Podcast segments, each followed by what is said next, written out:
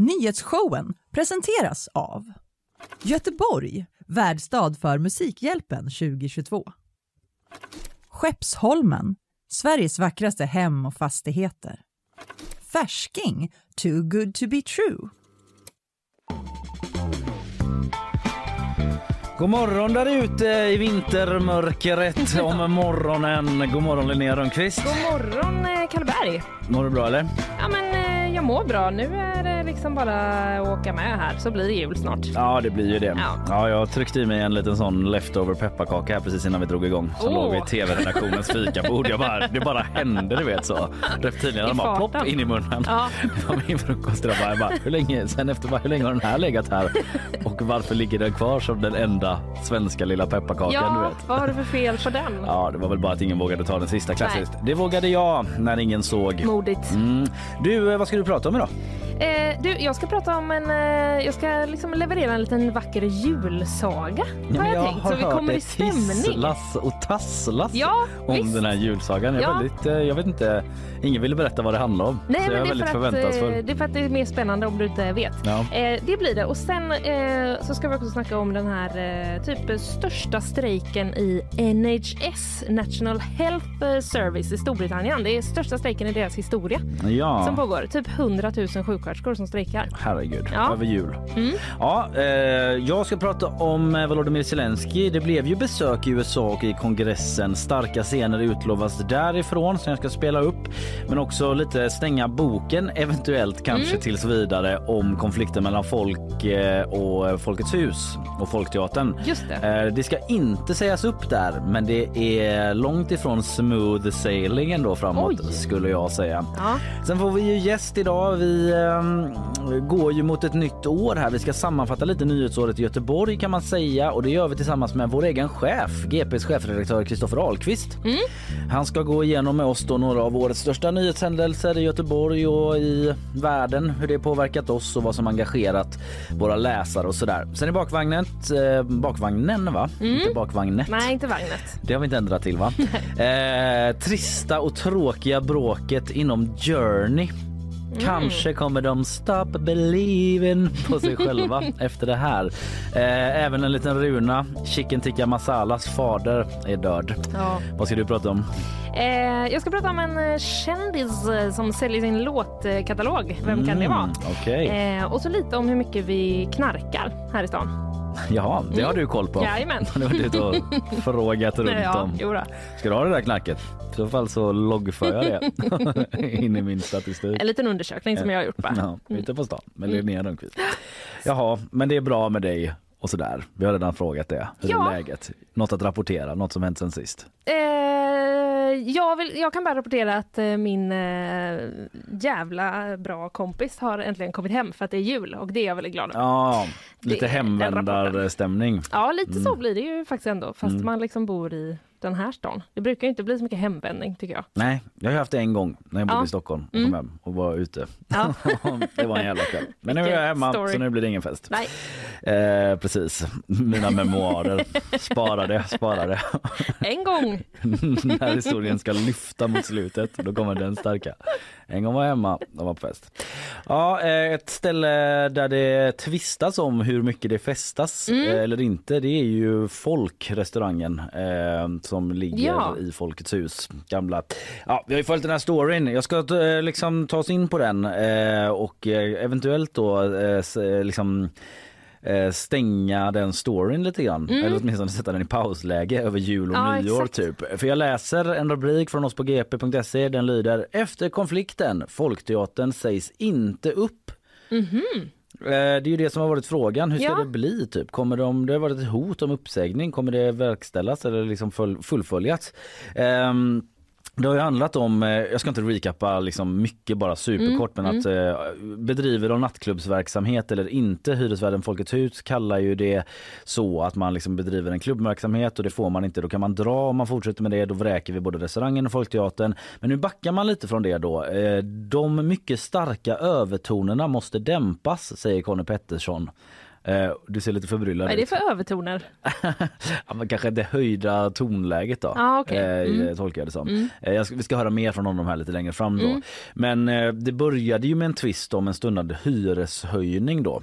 Och det lever kvar att man ska förhandla om hyran och sådär. Sen gick det över i en ren konflikt över huruvida restaurangen folk bedriver nattklubb eller restaurang och så vidare. Men som sagt man vill lugna ner det lite nu. Take the heat off efter demonstrationer och kampanjer som varit ju. Ge fan i Folkteatern har vi hört. Eh, men eh, nu säger då eh, Folkets hus alltså att det inte finns ett hot om omedelbar uppsägning för Folkteatern och folk. Det kommer inte bli aktuellt säger han. SVT ställde då en rak fråga och fick svar av Conny Pettersson som alltså är ordförande för hyresvärden Folkets hus. Det, det lät så här i Västnytt. Bör göteborgarna vara oroliga för att Folkteatern kommer att stänga? Nej, det behöver de inte vara. De eh, kan sova gott om natten i den här frågan. I den här frågan. Ja, i den här, exakt. om du oroar dig för annat. Gängvåldet. Håll dig vaken. Nej men det behöver vi inte oroa oss för eh, säger Conny Pettersson, de som gör det. Han säger till oss på GP då att eh, vi förutsätter att det ändå uppstår ett dialogläge mellan parterna om vad som är rimligt. Wow vilket språk. Eh, så att det är liksom inte, han stänger det inte för att man ska ändå fortsätta diskutera det så här. Eh, han säger vidare så här, vad står det på raden att vi har hyrt ut lokalerna till? Teaterverksamhet. Så han undersöker så här, det är det som står. Och vi har inte tyckt att det är riktigt förenligt då, det som de håller på med och eh, de har för avsikt att eh, fortsätta samtalen med kontraktsbäraren. Oh, Alltså kontraktsbäraren såg jag bara någon med så här riktigt böjd rygg med liksom en sån tyngd på ryggen som man kämpar fram med. Ja. Just det, kämpa genom stan så med Ja. kontraktet bär det med sig. Nej, men så jag ska fortsätta diskussionerna. Eh, och som jag sa då, det om liksom nattklubbsfrågan. Eh, sen kvarstår ju det här med hyresfrågan då. Eh, det ska ju förhandlas, det är alla med på liksom. Man förhandlar ju om hyra då och då, det gör man. Men Eh, det som, eh, som också liksom som har varit liksom att folk och folkrätten har känt att man har haft lite kniven mot strupen i de här förhandlingarna då eftersom det finns, fanns det här hotet om uppsägning samtidigt som man inte tycker det är fair att ge sig in i det då. Eh, sen har DN, Dagens Nyheter, också pratat med Conny Pettersson. Det är liksom tre olika medier som har pratat med Ja, honom här. Han ja. säger lite olika till alla så därför Oj, måste liksom ta, ja. eller alltså inte i, i sakfrågan men Nej. lite olika citat då. Att så här, eh, han liksom lyfter det här perspektivet att så här, eh, det handlar inte om att de eh, menar han typ är så här giriga och vill ha mer pengar utan de är en förening eh, som går back och eh, att den här marken som hela kåken står på Mm. där allting, alla verksamheter är, den ägs ju av Göteborgs stad och de har fått ett brev från Göteborgs stad säger han till DN om att i mars nästa år så ska de betala 32 miljoner kronor för den här tomträtten över 10 år istället för 5 miljoner som man gjort innan. Så de menar han då åker på en, en jättesmäll eh, när det gäller eh, markhyran där. Och ehm, Eh, till DN säger han så att han önskar att eh, en del av alla de som nu slåss för teatern skulle rikta sig mot kulturpolitikerna istället. Och eh, han pratar om att de liksom håller på att renovera fasaden, grundförstärker och så har de den här to- eh, höj- höjda tomträttsgälden då som det heter. Och eh, sen liksom och att det då säger han så här och sen kan vi inte höja hyran utan att det blir jättemycket väs, väsen. Ska vi som ekonomisk förening subventionera institutionell scenkonst? Det är besvärligt för oss. Vill du byta med mig? Frågetecken utropstecken står det i DN. Nej, hur menar du? frågar DN. Eh, att det har bara varit som att vi är griniga gamla gubbar som vill ha vinstmaximering. Men här handlar det om förlustminimering, inget annat. Ja, så det finns två sidor av allt, är det jag försöker säga. Vi får se eh, hur det fortskrider hela den här historien.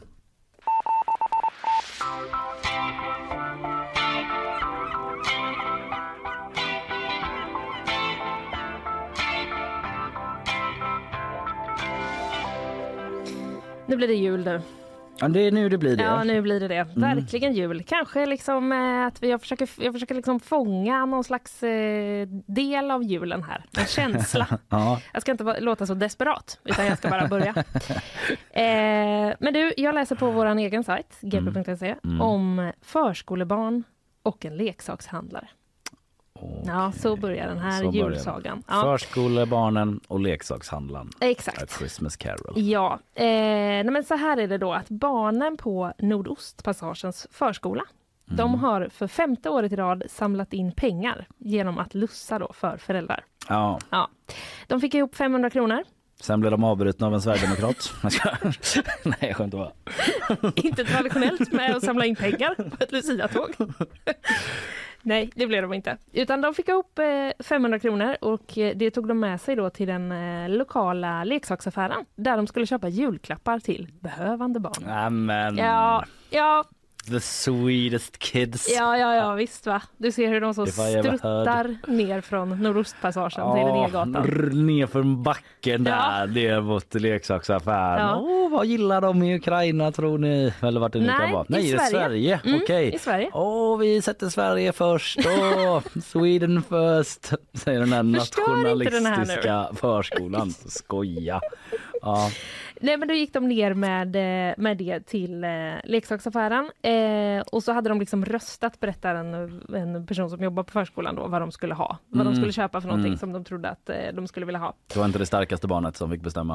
Eh, nej, det Nej. var inte slagsmål. nej, det var det inte. Barnen känner sig som hjältar, säger förskolans rektor det ska de. Malin Svala. Ja. Eh, men då gick de ner till leksaksaffären och så eh, tittade de ut då vad de skulle få för 500 kronor. Tänkte att de skulle få med sig två riktigt fina julklappar. Mm. Eh, men helt plötsligt hade de julklappar värda 4 300 kronor. Wow. Ja, hur hände det här? Eh, det var så att butiksägaren själv, han la till då Mm. lite extra. Så han liksom gav, eh, gav med. Så att, eh, ja, och han säger då att eh, eleverna har handlat hos honom under alla de här åren. Eh, och eh, han säger då, ingen kan göra allt, men alla kan göra något. Helst av allt hade jag velat skänka bort hela mitt lager, men det går ju tyvärr inte. Nej, jag måste överleva. Ja, precis. Det är väl ändå lite det som är att ha en eh, butik. Ja, en Ehm, verksamhet. Ja, men sen har eh, de här eh, pengarna, ja herregud, här, kom, nu kommer det, nu är det jul. Nu är det jul. det väldigt berörd stämning här. ja, det blev det. Eh, nej men eh, jag ska bara hitta hans namn. Jo, Christer Johansson heter Mm. han som driver butiken. Eh, han berättar då att eh, ni skulle, om förskolebarnen, ni skulle sett dem när de var här. Jag är i och för sig rätt mesig, men det var inte långt till att tårarna rann. Nej, och det var det inte här heller när du läste om hur nära det var för Christer. Jag kommer inte kommentera det. Det är jul. Eh, men eh, sen skänkte de helt enkelt de här eh, julklapparna till eh, Stadsmissionen. Ja. Ja. ja, fint alltså. Vackert va? Ja, men vad bra att han la till. Jag som handlar eh, barnleksaker nu för tiden ibland vet ju att det är inte så långt man kommer på 500 spänn alla Nej, gånger. det är det inte. Nej, precis. Men eh, nu fick de ihop lite mer i alla fall. Så Ja. att, eh, Christmas spirit. A Christmas miracle. ja. Var glad att jag fick eh, höra om det. Ja, vi går vidare. Här sker inget gratis. Vi ska ha sponsormeddelanden. eh, nej, men jag skojar lite. Men jag skojar inte om att vi ska ha det. Eh, vi är snart tillbaka. Då blir det mer om eh, Zelensky i USA och eh, vad var det du skulle prata om? De strejkande sjuksköterskorna. Just det. Mm. Men först sponsorer. Nyhetsshowen presenteras av Göteborg, värdstad för Musikhjälpen 2022. Skeppsholmen, Sveriges vackraste hem och fastigheter. Färsking, too good to be true. Ja, hur är då julstämningsnivån hos Isabella Persson? Vet jag att ni undrar där ute. Jag ställer frågan direkt till henne. Den är på topp. Det är den. Ja, nu är jag i sån julstämning va. Ja, Trots regn och trök så känns det ändå gött. ja härligt. Vad, eh, ska du sitta i bil som du brukar på helgen hela tiden? Eller? Nej, jag ska faktiskt, eh, jag ska faktiskt flyga. Jag ska ge mig, be mig utomlands Wow. över julen. Just det. Så ja, det kanske man inte får säga. Men... Ja, det får man. Det får man. Men du får ju bereda dig på den eh, svallvågen av flygskam då som kommer Men- eh, nå dig. Är det så att du rent av ska till Storbritannien? Ja, jag ska till Ja, Storbritannien. då ska Just du det, lyssna va? extra noga sen. Ja. Mm, just det. Jag, Ja. jag kan inte, jag får inte hamna på sjukhus. Det får du inte. Men du ska till Wales va? Ja. Ja, är det samma där? Ja, just det, Storbritannien. Wales är drabbat. Det ingår, det är Mm, drabbat. All right, en liten send-off i jul- julledigheten. Men innan du drar dit så ska du ju ge oss eh, nyhetssvep eh, gånger två. Här kommer det första. I samband med att Ukrainas president Volodymyr Zelensky besökte USA igår så meddelade Joe Biden att man för första gången kommer att skicka luftvärnssystemet Patriot till Ukraina. Patriot kan avvärja både kryssningsrobotar och ballistiska robotar och är en del av ett större stödpaket med vapen och ammunition som USA kommer att skicka till Ukraina. Göteborg, New York utan mellanlandningar. Ja, SAS startar en ny flyglinje mellan städerna och det är första gången sedan 70-talet som man kan flyga direkt till New York från Göteborg. Sträckan kommer trafikeras med ett något mindre långdistansplan och kommer gå tre dagar i veckan med start i april. Sam Bankman-Fried har utlämnats från Bahamas till USA och väntas redan idag befinna sig i amerikansk domstol. Han är sedan tidigare åtalad för bland annat bedrägeri och penningtvätt efter att kryptobörsen FTX som han grundat kollapsat. Döms han riskerar han att tillbringa resten av sitt liv i fängelse. Regionen kommer att ge ut ett lönetillägg till vårdpersonal som jobbar nu under helgdagarna under jul. Tillägget innebär 160 kronor extra i lön varje timme utöver andra eventuella tillägg. Den stora spridningen av både RS-virus, covid och influensa har lett till att vården återigen är hårt ansträngd.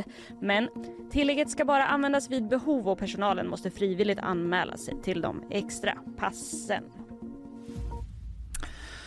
Ja, det är svårt att bli jätteförbannad för det va? Att eh, vården får, så Lite. som läget är, att de får lite tillbaka. Lite extra. Är det din eh, utgångspunkt eh, i reaktion ut- på nyheter att bli jätteförbannad? Nej, inte min. Och så bara, nej det gick inte. Men min utgå, ut, liksom utgångsförväntan är att någon säkert är Ah, förbannad över mm, någonting. mm, Men här, det, jag tror säkert att det är någon som är det här Ja, nu det med. är det Våra säkert. skattepengar, det är väl deras helt vanliga jobb. Men jag tror att det är en svår åsikt att ha bara. Ja. Ja, Okej, Känns som att de har det. De har slitit i vården. ja herregud. Jag, jag har ju själv erfarit hela den här RS-säsongen och stött Mm. på vården, inte för egen räkning. Men eh, gud vad, eh, vad bra hjälp jag fick. Tack, tack för att de hjälper oss. ja. Ja, eh, du pratade lite om eh, Patriot-systemet. Ja. Ukraina, Zelensky var ju i kongressen igår. Jag ska prata vidare om det här eh, nu alldeles snart. Eh, tack så länge Isabella. Tack.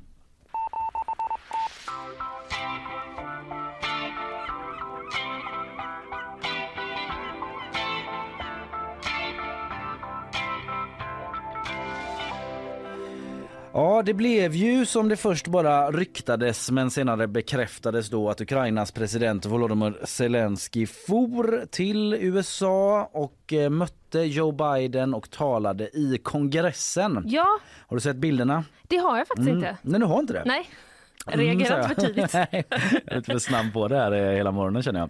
Eh, I kongressen så blev det av, över två minuter, upp mot tre minuters stående ovationer då Mm. när Zelensky äntrade salen. Eh, vi ska lyssna på hur det lät. Jag har klippt ihop lite från början och slutet.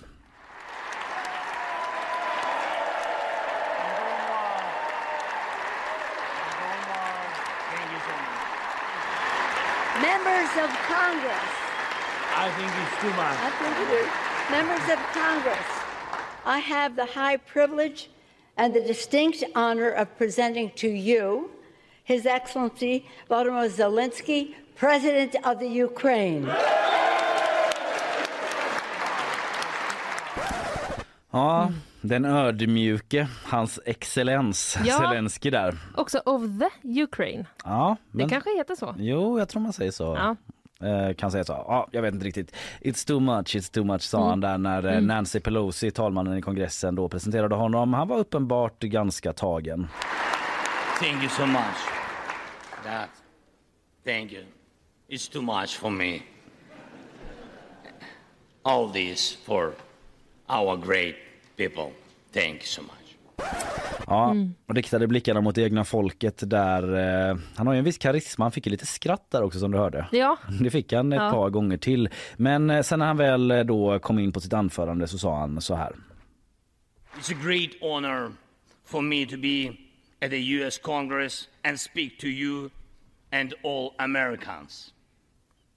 Against against all odds and doom and gloom scenarios, Ukraine didn't fall. Ukraine is alive and kicking. Alive and mm. kicking. Mm.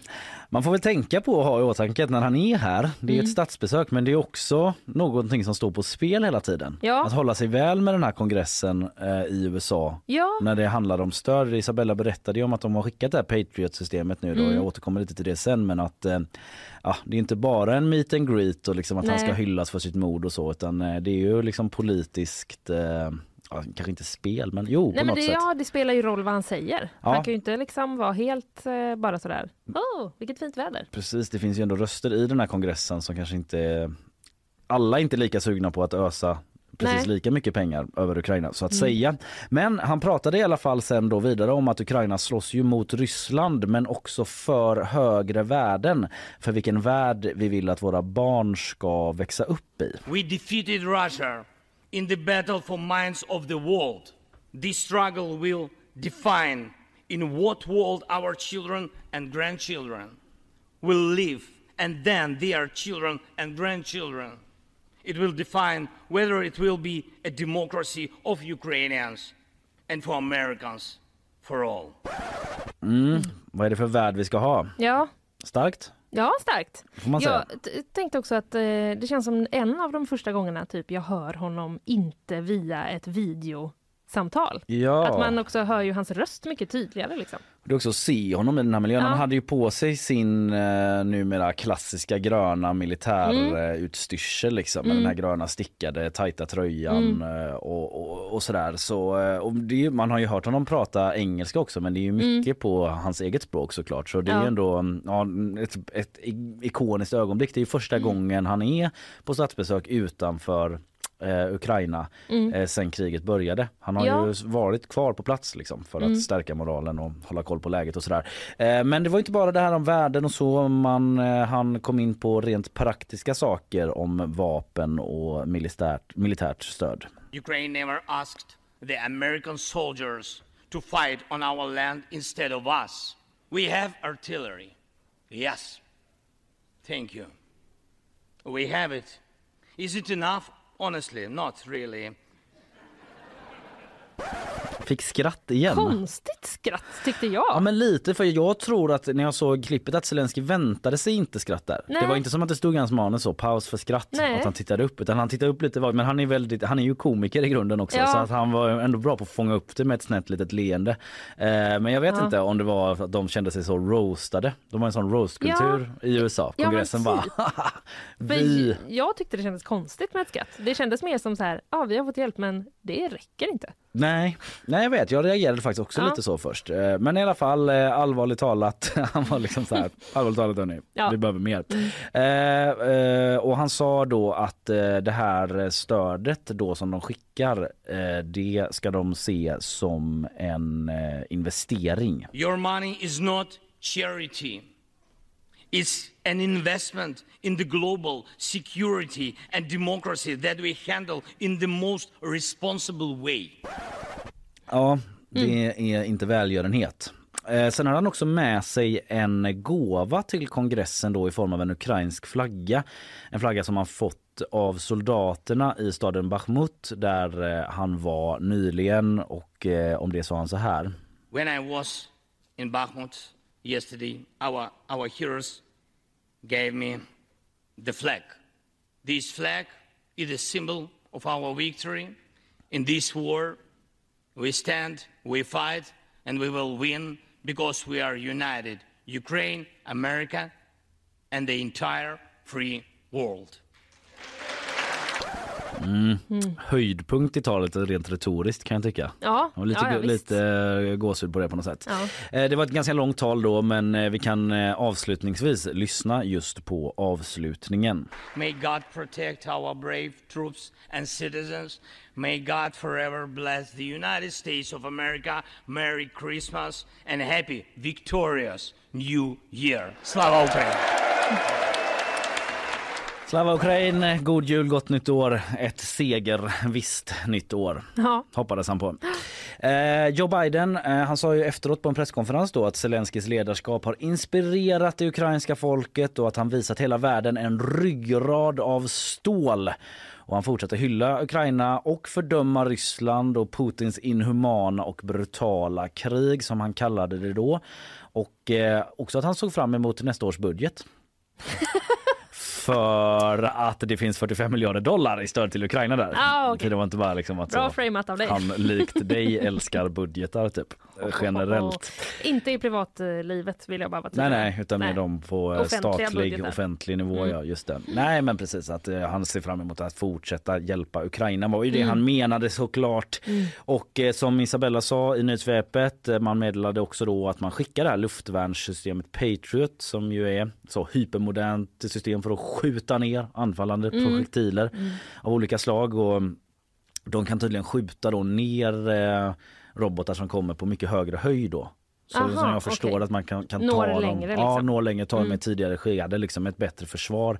Och eh, det kan ju behövas nu då när Ryssland inför vintern och sådär verkar gå hårt och systematiskt åt olika infrastrukturanläggningar Mm. och förstöra dem och att man vill skydda dem.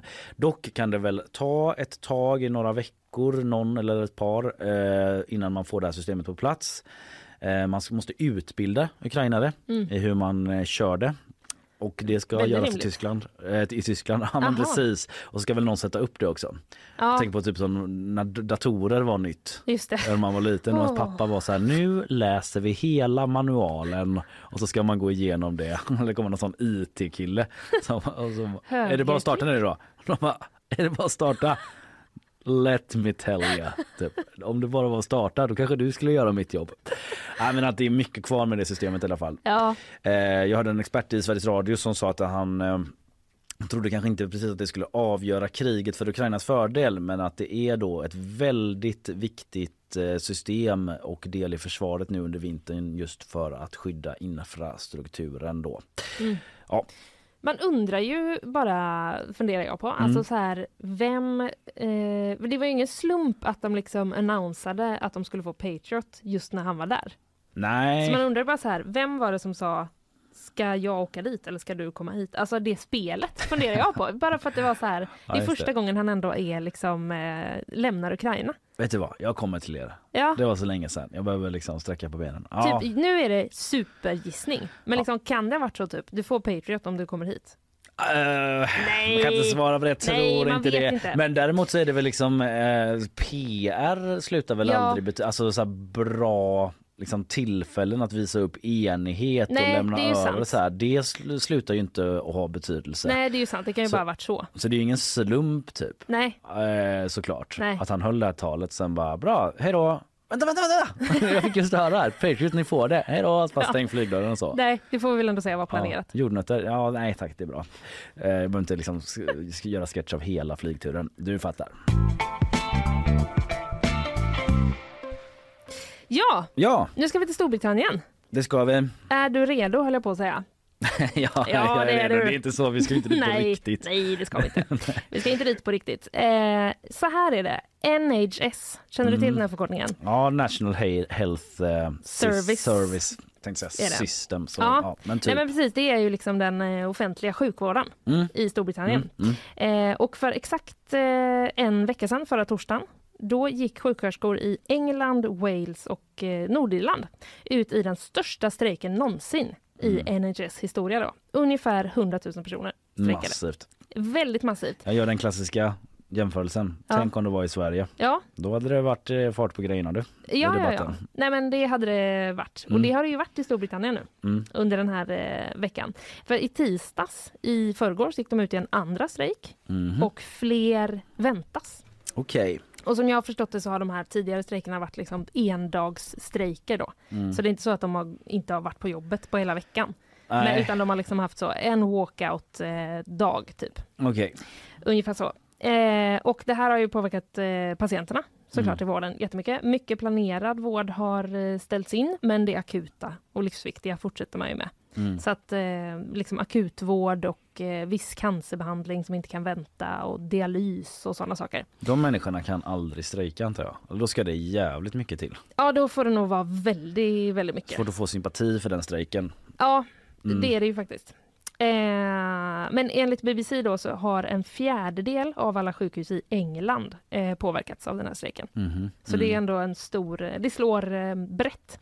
Eh, och det handlar om lönen. Ja, Det handlar också lite om, eh, eller lite, men det handlar också om arbetsvillkor. Men lönen är liksom det största som har tagit plats. ja jag förstår. Eh, The Royal Colleague of Nursing, ett fackförbund. Mm. Du ler. mig. Nej, men det är alltid, man kämpar Nej, på med ja, de här Man engelska kämpar med engelskan. Mm. Eh, de har eh, gått ut och sagt att man vill ha en löneökning på 19 procent. Ja, det är ganska mycket. Det är ganska mycket, Mm. för man har sagt att man vill ha inflationen plus 5 procentenheter.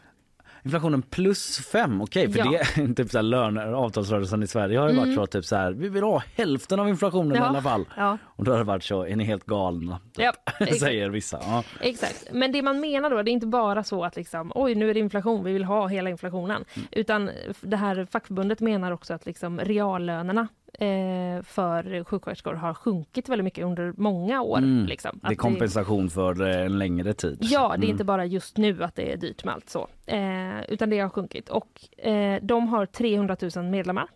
Ja. Eh, det är ungefär två tredjedelar av alla sjuksköterskor i Mm. det systemet. En eh, stark spelare Ja, precis. En storspelare. Eh, och det har kommit lite motbud.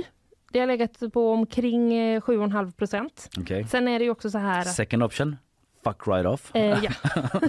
Nej. Nej, men sen är det ju också, det är ju liksom många spelare i det här. Så Mm. det finns ju olika bud på olika ställen. Ja, och på från vissa, olika förbund Ja, och olika lite yrkeskårer typ. Ja, Mm. och på vissa ställen har man liksom, eh, där har man kommit överens, men andra, ja. Men det är Ja. fortfarande väldigt stor del som fortfarande är inte överens. Mm. Så. Eh, och vad är då, eh, vad har de då för lön? Ja, Det är väldigt svårt att svara på, för man kan jobba på många olika ställen och ha mycket olika längd av erfarenhet. ja, olika sjukhus och just det. Mm. Ja, precis. Men enligt BBC då så är ingångslönen för en sjuksköterska eh, 27 000 pund om året. Och eh, det blir då omvandlat till svenska kronor, ungefär 28 000 kronor i månaden. Okej. Mm. Så att det är där de ligger. Men sen så varierar det ju mycket på om man har eh, mycket erfarenhet. Och Ja. eh, såklart, sen är det ju också liksom motsvarigheten till undersköterska. Då tjänar man ju mindre. Ja just det, för det här du sa nu var sjuksköterska. Ja. Okej, Mm. det låter ju ganska... Ja, Jag ska, jag ska inte säga för mycket för jag har så dålig koll på lönenivåerna i Sverige och sådär men... eh, Ja, det är också Mm. svårt med liksom levnadskostnaderna i Ja Storbritannien. precis. är de annorlunda än ja. vad vi... Nej, men jag, jag vet inte håller det. mig från att uh, värdera den Ja, siffran. mm. Det borde jag väl gjort från början liksom. Ja. Men eh, Rishi Sunak, Mm. premiärministern, ja. mm, han har sagt att han inte kommer ge efter för de som strejkar. För det här är ju liksom, eh, det är ju inte så att han förhandlar lönen, liksom sitter med. Är det inte så? nej, men, nej, nej. men det här har ju blivit liksom en sån, det är ju därför man vill ha en kommentar från honom alla medier, för att liksom det är en sån jävla stor grej. Ja. Eh, men han har sagt att han kommer inte ge efter eh, och han får eh, frågan eh, från en eh, member of parliament om vad han eh, vill säga till eh, de här sjuksköterskorna som eh, strejkar. Och han inleder då med att säga att han är väldigt tacksam för deras arbete. Mm. Och eh, sen så kommenterar han lönekraven. Mm. I've acknowledged that it is difficult. It's difficult for everybody because inflation is where it is. And the best way to help them and to help everyone else in the country is for us to get a grip and reduce inflation as quickly as possible. And we need to make sure that the decisions that we make can bring about that outcome. Because if we get it wrong and, and we're still dealing with high inflation in a year's time, that's not going to help anybody. I don't want to see that. I want to see things get back to normal.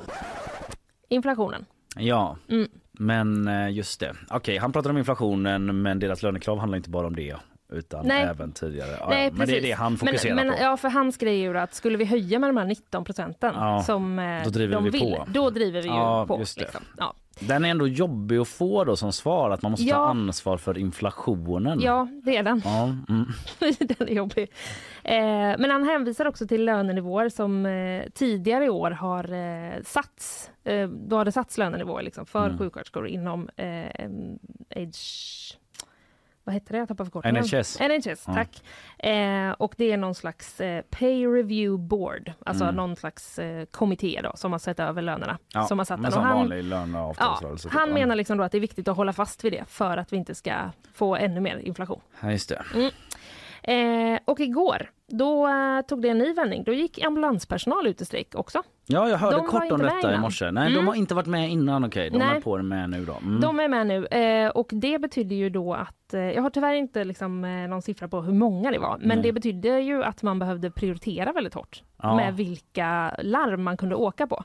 Ja. Alltså någon slags ambulansverksamhet har ju ändå fortfarande pågått. Det är inte så att alla ambulanser har liksom Nej, stannat. stått stilla. De Nej. har liksom ryckt ut på, likt att man inte avbröt cancervård så har de ändå åkt Ja. ut på eh, riktigt allvarliga grejer. Exakt, Ja. liksom livsavgörande eh, grejer och sånt. Men har det varit att man liksom har ramlat och gjort illa sig, då har det Mm. varit liksom, du får ta dig till men- sjukhus själv. Jag hörde att de hade lite tips till Ja. allmänheten. Mm. Typ som var så eh, Eh, gå inte ut och sup ner dig, Ja. spela inte rugby Mm.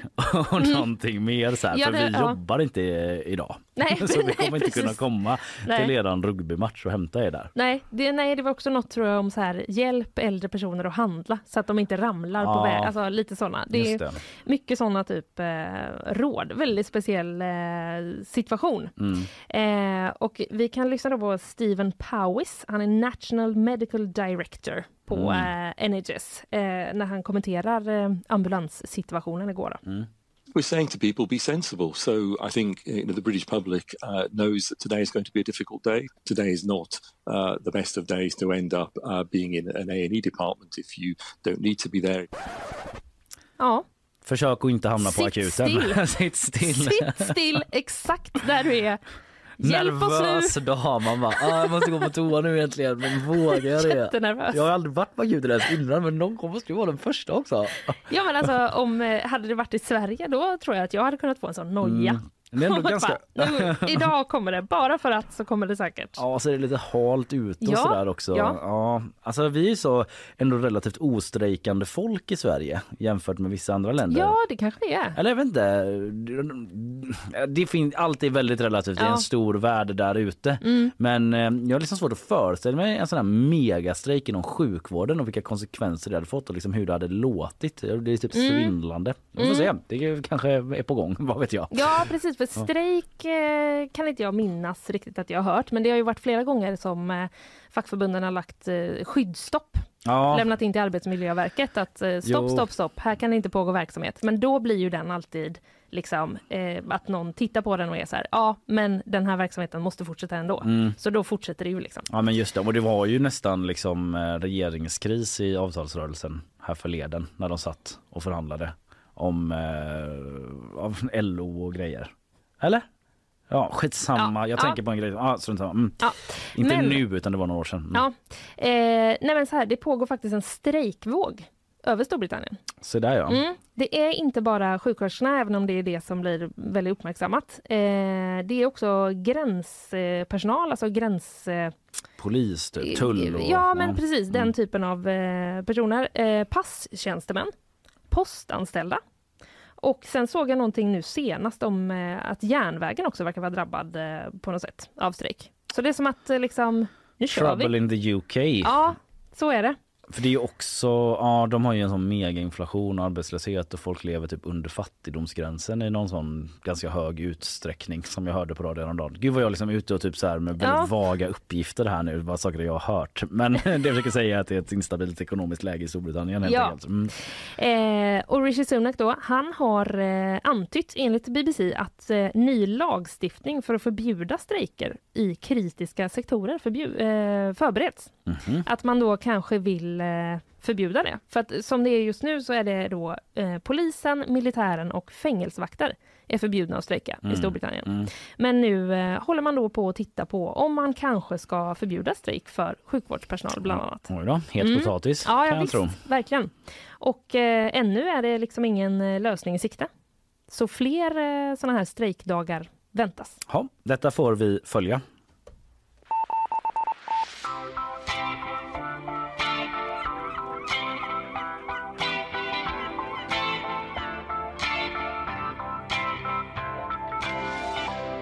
Ja, om en liten stund får vi besök i studion av vår chefredaktör här på Göteborgs-Posten, Kristoffer Ahlqvist. Eh, det närmar sig ju nyår och eh, ett 2023. Därför ska vi blicka tillbaka lite på 2022 och eh, de stora nyhetshändelserna som har berört Göteborg och världen och Göteborg via världen och så vidare. Mm. Och vad folk har engagerat sig i här på Göteborgs-Posten och sådär. Vi är tillbaka om en liten stund. Vi tar sponsormeddelanden. De kommer här. Nyhetsshowen presenteras av Göteborg, värdstad för Musikhjälpen 2022. Skeppsholmen, Sveriges vackraste hem och fastigheter. Färsking, too good to be true.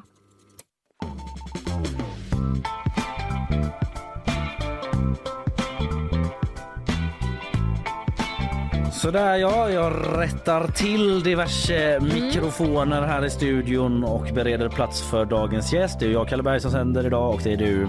Linnea Rönnqvist. Ja, men bara så alla är med ja, på det. Jag vill ändå dra den ibland, så är det lite. Ja, det var bara att jag inte var med på att säga mitt eget namn. Nej, nej, nej. nej. men, men du löste det, det ändå. Du löste det ändå. Mm. Ja, en vecka ungefär återstår av detta nådens år 2022. Ett händelserikt år det är inte på ett privat plan. Jag tillbaka till Göteborg, bara en sån sak. Men det händer också saker ute i världen. Vi ska minnas eh, tillbaka lite grann eh, eh nyhetsåret 2022 och eh, vad som präglat eh, den här stan och den här tidningen och världen. Det gör vi tillsammans med vår eh, egen chefredaktör Kristoffer Ahlqvist. Välkommen! Tackar, tackar. Hur är läget med dig? Det är bra. Det är, är det. Är du någon, har du julstämning?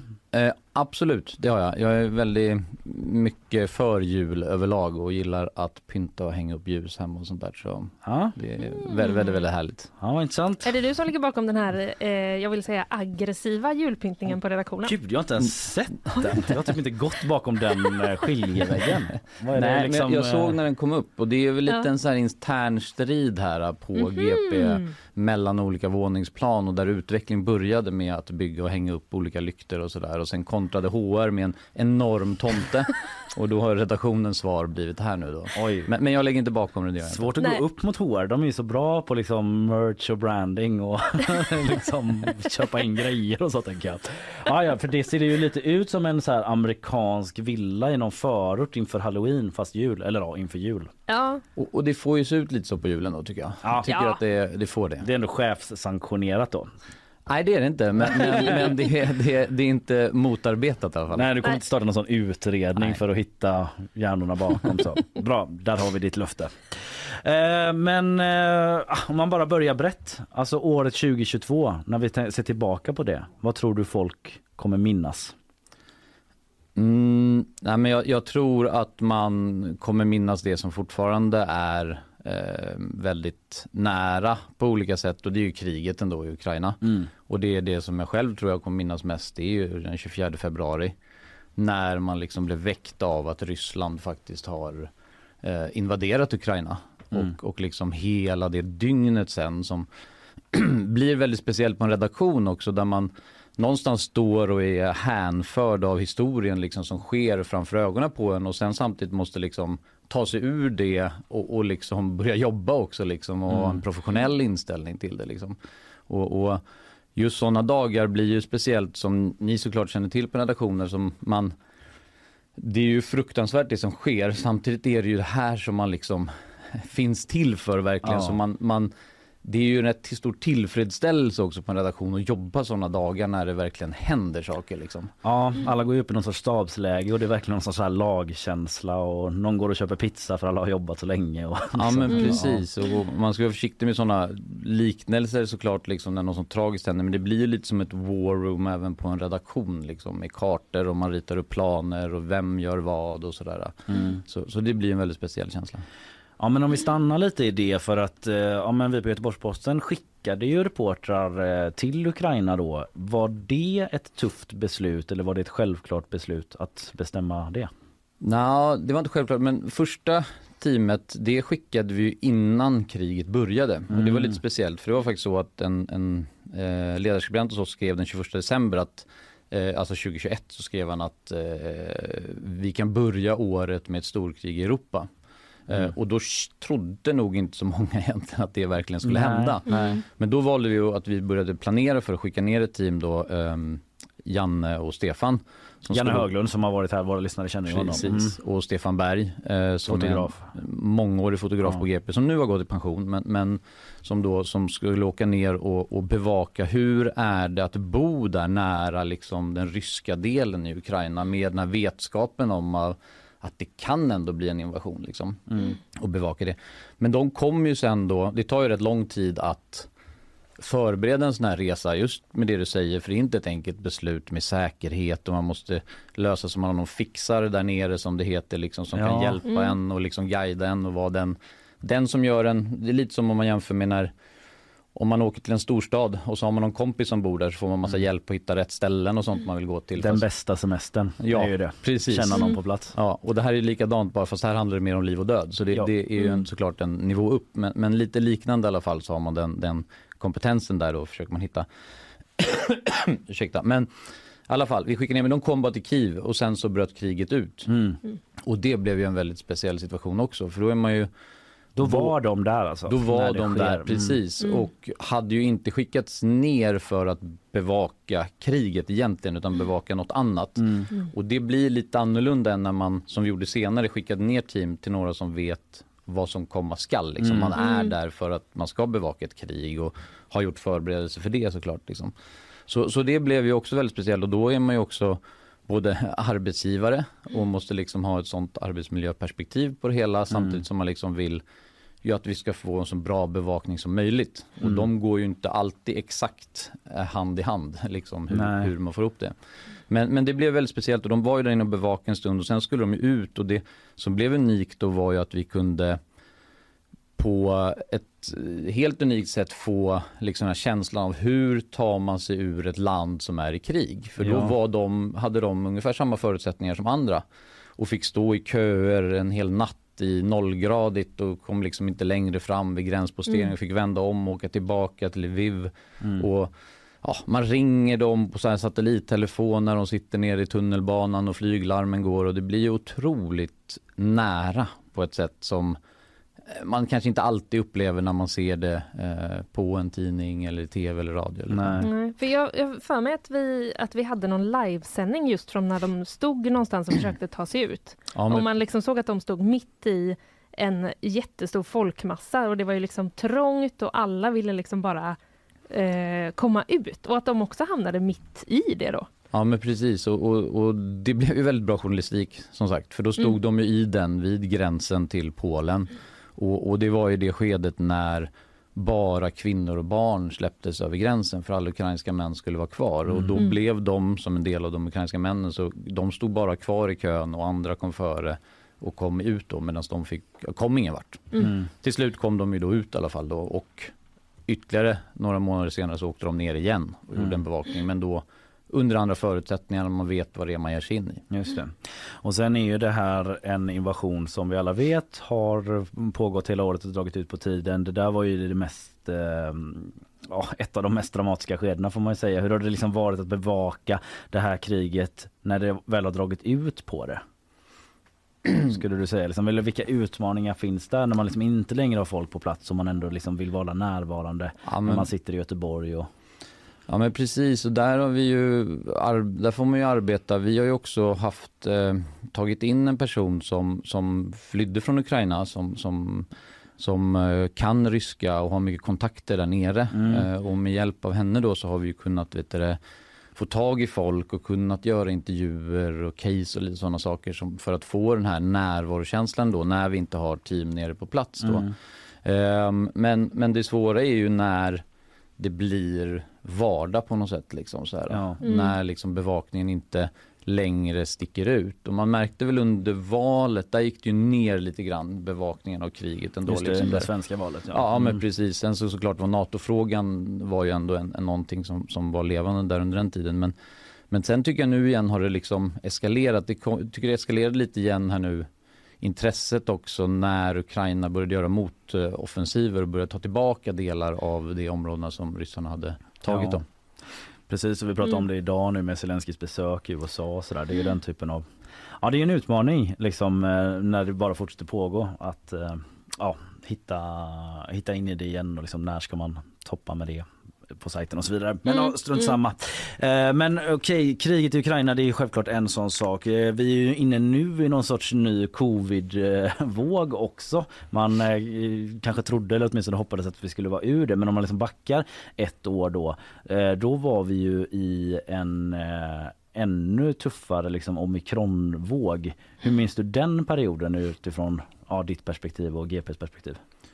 Ja, nej men året började ju med, med covid fortfarande som du säger Mm. och det tror jag inte folk minns idag när man ser tillbaka. Man tänker nog att det var 2021 bara Ja. men, men Mm. det var ju full fart verkligen och nya vågor av corona som kom då med omikron och, och, och det, det är lite roligt för det pågick verkligen fram till så här 23 februari, alltså dagen innan.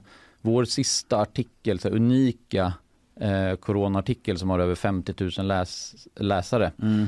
Den publicerade vi 23 februari, dagen innan kriget. Mm. Och efter det så har vi inte haft en enda coronaartikel som har nått sån läsning. Liksom. Nej, så, det. Mm. så det gick verkligen från att vara en stor fråga till att men samhället pallade inte ha två saker samtidigt i huvudet nästan känns som. Liksom, då, där, då, nu fick det vara slut med corona någonstans. Liksom, Men det tycker jag man märkte, vi kommer ju till valet lite senare men även i valrörelsen att man under corona tänkte bara gud det här kommer vara så stor grej i valet Mm. om sjukvården och hur Mm. ska vi förbereda oss och krisberedskap och sådär men att det inte var så himla närvarande där heller utan det var liksom kriminaliteten Mm. och lite NATO och sådär ändå. Ja, eh, minnet är kort. Mm. Så är det verkligen. Mm. Liksom, och, och man hade verkligen kommit ur och vi ser det så tydligt på läsarmönstren och intressen Mm. oss och sånt. Liksom.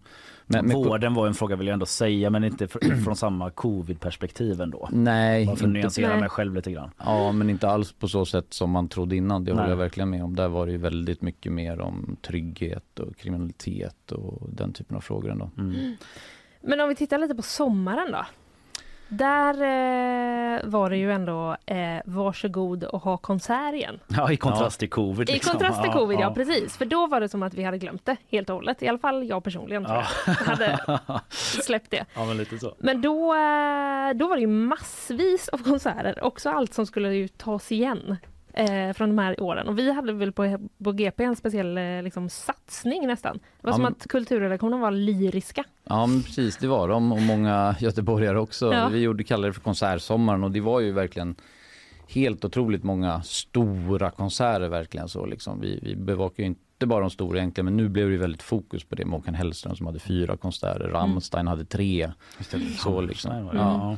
Och, och mm, det var väldigt kul för alla hade ju den här känslan att nu äntligen fick man komma ut och så också kulturredaktionen Mm. upplever det som liksom att, att man, man fick ut och göra det här. Ut ur GP-huset. Ja men verkligen. Öppna en gnisslande dörr för första gången på två år. Karl Moberg, ystert, var kulturredaktör, springer till Ullevi. Ja men, men lite den känslan var och då, det gäller ju att ändå ta det seriöst för det är ändå rätt stora pengar som folk lägger på det här och liksom Mm. göra en bra bevakning. Så vi, Mm. vid Ramstein till exempel då skickade vi vår recensent Johan Lindqvist först till Oslo för att recensera dem där en gång Ja. och liksom kunna se det innan och kunna skriva inför och sen var han på alla spelningar och recenserade de tre konserterna där också. Så det gäller ju ändå att vi tar det här seriöst för det är ju någon viktig del. Sen ska det såklart vara kul också. Mm. Under Håkan Hellström-konserterna så hade vi en live-rapportering där massa läsare var inne och pratade och snackade med de som satt och live-rapporterade därifrån. Mm. Och det blir ju som, lite som en lägereld på något sätt. Ja, och där blev det också någon sorts nyhetsläge då när Greta Thunberg kom upp på scenen en kväll och i den här chatten, eh, ja det blev lite stormigt Precis. om det också då. Ja men det blev det och, och artiklar kring det är faktiskt sådana som har tagits in på vår, i alla fall topp 100-lista över året just om den Greta Thunberg-grejen och Håkan som inte alls har varit politisk innan och vad betyder det här då Mm. egentligen liksom. Så här, det. är en ny, ny väg som vi ser här nu liksom. Ja, men vi kommer in på en liten topplista. Topp 100 så mycket airtime får du inte Kristoffer. men några ska vi ta. Eh, men vi nämnde ju valet, det måste vi ta. Eh, Mm. Vad tar du med dig från eh, valrörelsen utifrån ett GP-perspektiv? Alltså nu blir, eftersom vi är här där vi är idag så blir det ju mycket såklart att man tittar på det här, vad sa man egentligen då? I valrörelsen. just liksom, det, och- med och- elprisstöd och Ja, men liksom precis. alla löften. Ja. Mm. Ja precis och hur blev det sen då liksom Mm. så här, för återigen minnet är kort men, men liksom det här måste vi ju hålla i ändå liksom vad man faktiskt utlovade inför valet. Så, Mm. liksom. Magdalena Andersson var ute och skällde på journalister nu häromdagen. Att, eh, alltså inte vi på G men generellt sådär liksom att så här, ja ni kanske, nu är ju hon sosse då, men att ni kanske skulle granskat de här löftena som inte höll då lite hårdare. Nu ska ni vara självkritiska och så vidare.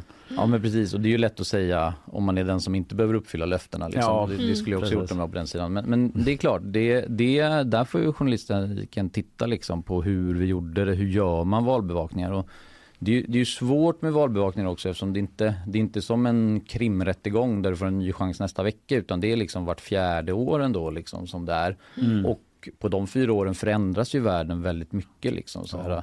För fyra år sedan var det ingen som liksom trodde att massa partibudskap skulle spridas via TikTok på ett sätt som det har Nej. gjort nu. Liksom, och Mm. sådana saker. Så det blir hela tiden nya saker att ta ställning till. Liksom. Och så, så gäller det att att- att verkligen lyckas förbättra det från förra gången. Men det är inte alltid så lätt. Nej, det är inte det. Och vi Mm. hade ju också kommunala val då såklart. Det blev en riktig långkörare här i Göteborg med hö hög dramatik ju. Rafflande på Ja, valnatten. precis. Och, och med premiäravsnittet av nyhetsshowen inblandad i Ja, valdramatiken det. nästan kan man säga. Där, där, där man trodde att det var klart hur det skulle bli. Mm. Ja, Tenius satt ju här i premiären och lät ganska självsäker i att det här kommer vi nog lösa. Och sen kom twisten. Mm. Och sen kom twisten igen. Att Ja. typ löste Att det löser sig, ja. Ungefär Precis. i alla fall. Ja. Ja men vi kanske ska gå in lite då på eh, listan. Eh, vad är det du har med dig Kristoffer? Mitt lilla papper här. Jo, nej men det är roligt. Men jag, jag, jag, scrollade i alla fall igenom de 300 mest lästa artiklarna under året och som sagt jag vet att jag inte kan gå igenom alla dem. Men om, om det, är ändå, det är rätt kul ändå att se vad, vad, hur, hur det ser ut. Och om man tittar högst upp i toppen så är det liksom såna här olika direktrapporteringar som liksom har legat eh, under längre tid. Liksom. Allra mest är vår direktrapportering om Ukraina. Den är Mm. allra, allra mest läst. Liksom. Men de, de är ju lite fusk nästan de artiklarna. För det är en sån artikel som ligger hela tiden och uppdateras i en sån precis. chatt. Liksom. Ja, så, ja mm. precis, det blir lite fusk. På Det blir sätt. fusk. Ja. Den har ju funnits nästan nu i tio månader. Mm. Liksom. Så, Mm. den, så egentligen snittet är ju inte alls på topplistan där. Liksom. Men, men, men det är ändå den, som jag, den enskilda artikeln som är allra mest läst det är faktiskt en artikel indirekt om kriget i alla fall. Och den, den var, skrev av Mattias Balkander, en reporter och eh, den heter Detta är din plikt om kriget kommer till Sverige. Ja, Ah. bra rubrik. Ja, det är det ju. Många rädsleklick på den. Mm. Ah. Ska Ja, men- jag göra något? Ja. Precis, kommer jag börja bli inblandad? Nej, men, och och den, den tolkar också lite, tror jag, hur människor kände i början liksom, Mm. av Mm. kriget. För då trodde man ju här kommer ryssarna komma och köra över Ukraina. Vad kommer hända härnäst? Ja. Mm. Nu är lite mer känslan av att de körde fast och liksom, de är på tillbakagång nästan. Liksom. Mm. Och jag tror att folks oro för att det här ska liksom spridas utanför kanske inte lika stor. Inte på samma sätt av liksom en invasion i alla fall. Liksom, så här. Nej. I, I min bild i alla fall. Sen såklart kan det hända saker som där när den här missilen slog ner i Polen och man Ja. kan vara orolig för vad blir det och missförstånd och ska det bli något kärnvapenkrig eller sån, sån oro Mm. liksom. Men, Mm. men den där rena invasionsoron tror jag fanns mer i början. Det var Ja. mycket den här typen av jobb och Var mycket hur det med skyddsrum har vi? hemvärnet och Ja, men liksom lär Ja. dig att göra någonting praktiskt Precis. människa. Liksom, lite Ja, men rusning till hemvärn och som du nämnde där, just den här skyddsrumsgrejen. Ett tag var det som att alla bara var eh, besatta av skyddsrum, höll jag på att Ja. säga. Men man var väldigt så, var det mitt närmsta? Och oj, Mm. det är inte uppdaterat. Får jag ta med hunden? Den Ja. pseudo, eller liksom sidodebatten Mm. som kom var ju Mm. också en grej. Ja, ja intressant. Ja, men, men och sen då om man kollar ner lite så ser man ju det som sagt sån här val, senast om valet, det är en lite liknande sån här direktrapportering om Ukraina. Men annars är det något som har varit väldigt mycket i, i olika ekonomivinklar Mm. på olika sätt. Mm. Såklart. Eh, och, och dels när vi följer det liksom nyhetsmässigt men det är också många såna här guidande artiklar. Alltså, Mm. eh, så mycket mer lön måste du ha för att matcha inflationen eller så mycket måste du tjäna för att ha råd att köpa en, kommun, eller en bostad i den här kommunen och så Mm. vidare. Den typen av artiklar. Här är varorna som skenar i pris och sådana där brukar Mm. jag klicka på ibland. Mm. Mm. Ja men precis. Ja. Och sen om vi går tillbaks för en av de mest som man också glömt bort det var när stormen Malik slog till i januari. Var det. Just det. Slutet av januari. Det, Ja. det, Ja, minns det är inte top of mind, det såg du på mitt ansikte kanske. Ja, men då det blåste det 30 sekundmeter och Älvsborgsbron stängde, flygplan kunde inte landa på Landvetter och spårvagnstrafik ställde in och massa träd välte och tak blåste av och sådär. Och då var det något dygn där, där vi, våran, vi rapporterade väldigt mycket kontakt med läsare. Mm. Det är ju någonting som kommer mer och mer märker man liksom att läsare har möjlighet att ställa frågor och, och inte bara ställa frågor men mer att bara få ett svar av någon liksom och vara, vara en, en del av en gemenskap på något sätt när det händer de här större grejerna liksom. Mm. Det tror jag vi kommer se mycket mer av framåt också. Ja. Om vi ska, vill du dra någon till? Ehm, ja, nej, men man kan väl ändå så här, äh, något som har haft ett stort fokus här på slutet, det var den här Um, för om, om man jämför med 2021, Ja. då hände det mycket nyhetshändelser i Göteborg som var liksom unika här på något sätt. Liksom, mycket av det vi har pratat om, det är ju liksom nu, ja men då 2021 så var det dels den här polismannen som mycket tragiskt blev skjuten i Biskopsgården. Mm. Mm. Vi hade den här sprängningen i Annedal och hela jakten på den mannen som sen hittades död då i Mm. vattnet. Eh, Men i år har det varit mindre sånt, mer yttre faktorer som har påverkat Göteborg liksom, som har haft eh, mycket fokus som kriget, ekonomin, eh, valet. Det är till viss del lokalt såklart. Men, Mm. men något som hänt ändå här i Göteborg det var ju den här också väldigt tragiska händelsen med hon Nadja Blom som blev överkörd. Eh, det. och eh, det misstänks ju då att det är hennes söner som ska ha Mm. gjort det. Eh, och att, eh, att det är hedersrelaterat på något sätt. Mm. Och den händelsen blev väldigt uppmärksammad och det startade, då startade vi ett arbete också med en granskning som vi har publicerat nu Mm. jobb från kring de senaste veckorna. Jag tror att vi hade, ni hade gäster Ja, vi hade som gäst berättade och talade om det Mm. och fallet och granskningen och så. Ja.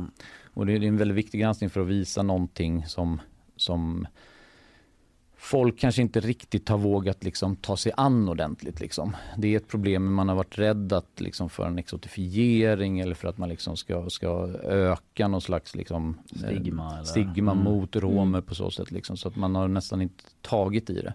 Mm. Och, och där blir journalistiken jätteviktig, att vi vågar göra just de sakerna och titta närmare och granska den typen av problem. Mm. Ja, avslutningsvis då, Göteborg 2022, ett år av många stora händelser. Eh, skulle du säga att, liksom att några av de här händelserna har förändrat Göteborg på något sätt? Stor Ja. svår fråga, men är det det? Ja, vet inte om någon av de här, det är klart att för ett förändrat styre, är klart att det kommer få förändring troligtvis. Liksom. Sen är det ju svårt att se dem i det här, så här kort, se vad, Ja. vad det skulle vara liksom. Så, men, men Men det är väl inflationen och sådär också tänker jag Ja. såklart som förändrar varenda stad i det här landet. Men Precis, men jag tror något, om man ska hitta någonting tror jag liksom så här, vi har ändå sett massa hus växa fram i Göteborg liksom. Mm. Men Med Karlatornet och, och kanske draken och, och, liksom, och, och den symboliken som finns i det här. Liksom. Vissa ser Karlatornet som att liksom, Göteborg är på att bli en större stad medan andra ser det som Saurons torn, liksom, som Mm. en domedagstorn. Eh, torn och samma med draken liksom, som ser ett häftigt hotell med en ny bar men å andra sidan tvingade bort, kommer det tvinga bort andra aktörer och har blivit jätteaktualiserat här nu med folk. Liksom. Så Mm. där kan man väl se någonting tror jag i hur liksom något slags inte kulturkrig kanske jag drar, men en konfliktlinje liksom kring Mm. vad Göteborg ska vara. Att, att det är väl något som har kommit fram. Vilken kultur ska finnas och få plats i Göteborg liksom mellan så här, mm. klassiker som GSO och Konstmuseet och mer kommersiella stora konserter och det som Stordalen vill göra jämfört med folk och Folkteatern och, och um, Drömmarnas kaj och den saken. Liksom. Hur ska Mm, Göteborg se mm. ut? Och det tror jag, den konfliktlinjen har blivit tydligare i år på något sätt. Så. Mm. Och, och det är viktigt att vi är där och rapporterar om den. Det tar vi med oss in i 2023 och följer och allt annat som sker i den här staden och regionen. Kristoffer Ahlqvist, chefredaktör på GP. Tusen tack för att du kom hit och eh, sammanfattade året med oss. Tack själv. Ja, eh, vi ska ta lite sponsormeddelande här om en stund. Eh, Sen ska vi in med nyhetssvep och eh, bakvagn. Ja, Det är fortfarande mycket kvar att avhandla, men det tar vi sen. Först har vi lite sponsormeddelanden. De kommer här. Nyhetsshowen presenteras av Göteborg, värdstad för Musikhjälpen 2022. Skeppsholmen, Sveriges vackraste hem och fastigheter. Färsking, too good to be true. Sådär ja, vi är tillbaka. Vi ska få ett nyhetssvep från dig Isabella Persson. ja. visst hej. stämmer det. Visst stämmer det. Har du någon sån där särskild händelse från eh, nyhetsåret som du eh, som har etsat sig fast? Nej men det var ganska härligt att sitta och lyssna på Kristoffer nu för att man liksom Han har gått, du behöver inte fiska.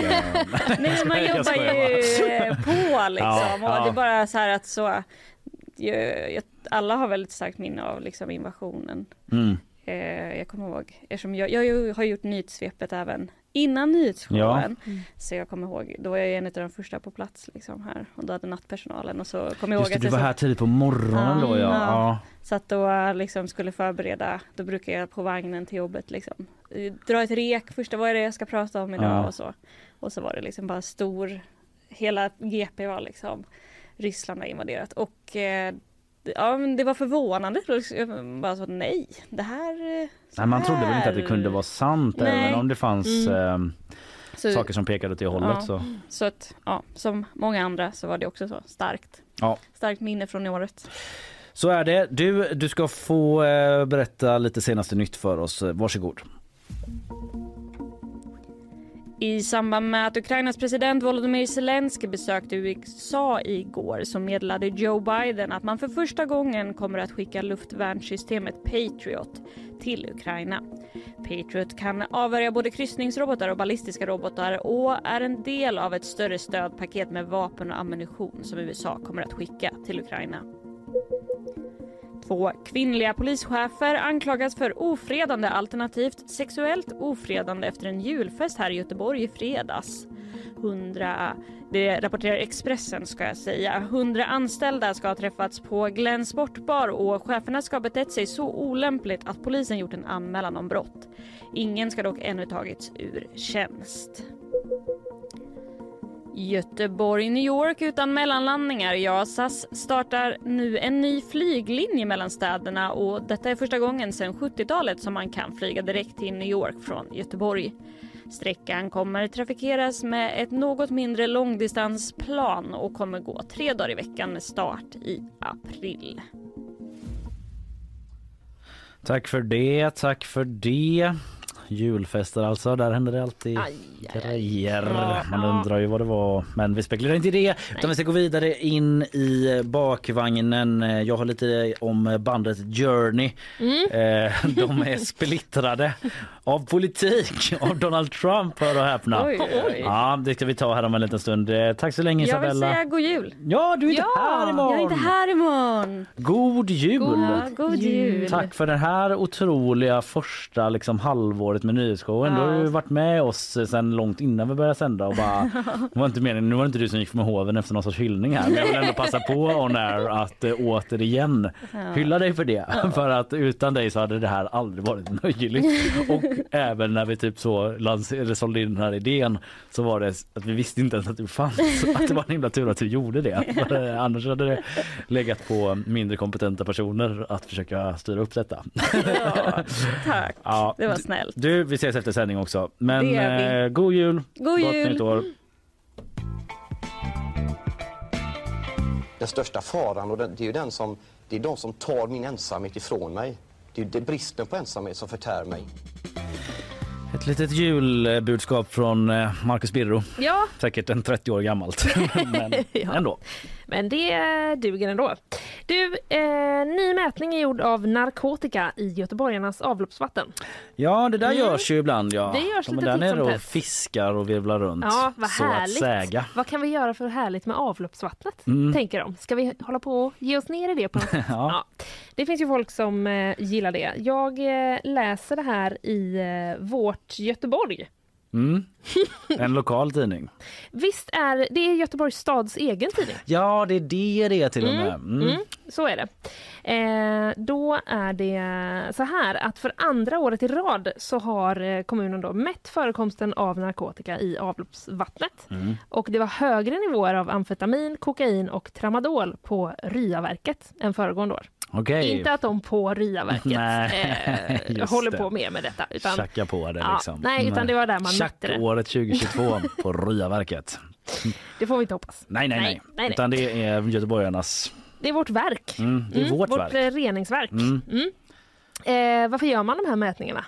Undrar du? Ja, Ja, man vill väl veta. mätningarna görs eh, för att få en mer konkret och så nyanserad bild som möjligt och för att se hur narkotikabruket kan skilja sig åt mellan olika områden, säger Katarina Lindstedt på stadsdelningskontoret. Mm. Mm. Eh, de gjordes i somras, de här mätningarna. Så att eh, i 16 till 23 juni så mätte man det och det var samma liksom, period som 2021. Ja. Så att man inte mäter liksom höst mot sommar eller något sånt där. Då är det hög tid att ge sig ner Ja. i avloppsvattnet. Ja, det är det. Precis. Och det, den mäts då liksom i, i eh, Ryaverket. Eh, man har också jämfört sig med Gävle. Jaha. Mm. Varför då, tycker du? Nej. Ja, det, jo, men det undrar man Ja, ju såklart. de har är det en relevant eh, stad? Nej, men det verkar som att man har gjort det för att de har gjort mätningar på samma sätt som vi Ja, har gjort. Så det okej. är därför man kan jämföra. Eh, och eh, det var högre nivåer hos oss än i Gävle. Ja, okej. Och då antar Då jag snackar att- man per capita? Ja, det någon tänk, sorts, jag tänker att man eh, måste ja. ha räknat ut det så på något, eh, på något sätt. Så vi vinner över Gävle i vem som knarkar mest alltså? Japp, Mm. det gör vi. Eh, men det verkar också som att man har eh, mätt i olika socioekonomiska områden Mm. för att liksom kartlägga det. Mm. Och då kan jag eh, eh, meddela att det socioekonomiska medelområdet eh, sticker ut när det gäller amfetamin. Okej. Där låg det liksom över Översnitt. snittet i Göteborg. Mm.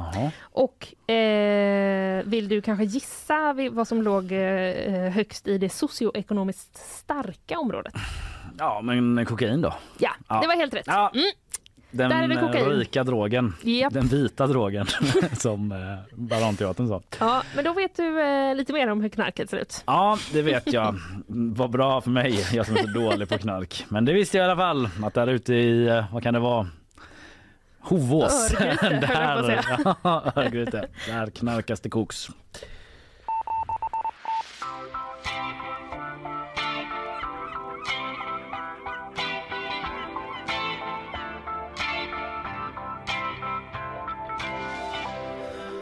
Ja, men jag har varit inne på det. Bandet Journey. Ja, Du känner till en låt med dem antar jag? ja en låt. Mm. Eh, och eh, de är i en juridisk kamp nu, eh, två medlemmar där efter att en av dem har uppträtt inför Donald Trump. Det är gitarrist, gitarristen Neil Sean, Sean, hur man nu uttalar. Han har skickat ut en sån här cease and desist order. Åh, sådana är så coola. är typ så, sluta upp med det där! Men va? Vadå till sin bandmedlem? Ja, till keyboardisten Jonathan Kane som väl är den som lägger han lägger hela det legendariska keyboard-melodin där på Don't Stop Believing. För att han, Jo- Jonathan Kane som han heter alltså, han har uppträtt med Don't Stop Believing på Mar-a-Lago. Oh, Mar-a-Lago. Mar-a-Lago som ju är Donald Trumps eh, ställe där eh, hans eh, golfklubb och sådär. Mm. Han liksom bor ju där och hänger Mm. där som han äger. I Florida. Eh, ja precis i Florida, i Florida ja Mm. exakt. Eh, vi kan lyssna lite hur det lät då när han eh, spelade där.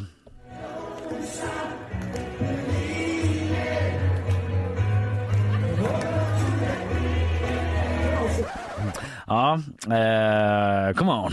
Hörde man honom där på slutet från ett klipp på Twitter då när eh, de spelade där. Och det var eh, i, eh, liksom flera högprofilerade republikaner då som var på Mar-a-Lago förra månaden och eh, och uppträdde och i publiken så fanns även Donald Trump då. Och då har eh, gitarristen där då som jag nämnde i början, eh, Neil Sean, eh, kallat det här för liksom skadligt för bandet. Att bandets fans, många typ tycker det här är för Mhm. jävligt så här, att de inte vill att den här låten ska dras in i politik och Nej. inte spelas för Donald Trump då. Är det många som tycker. Eh, sen finns det liksom en underliggande ytterligare konflikt i detta som vi kommer till då.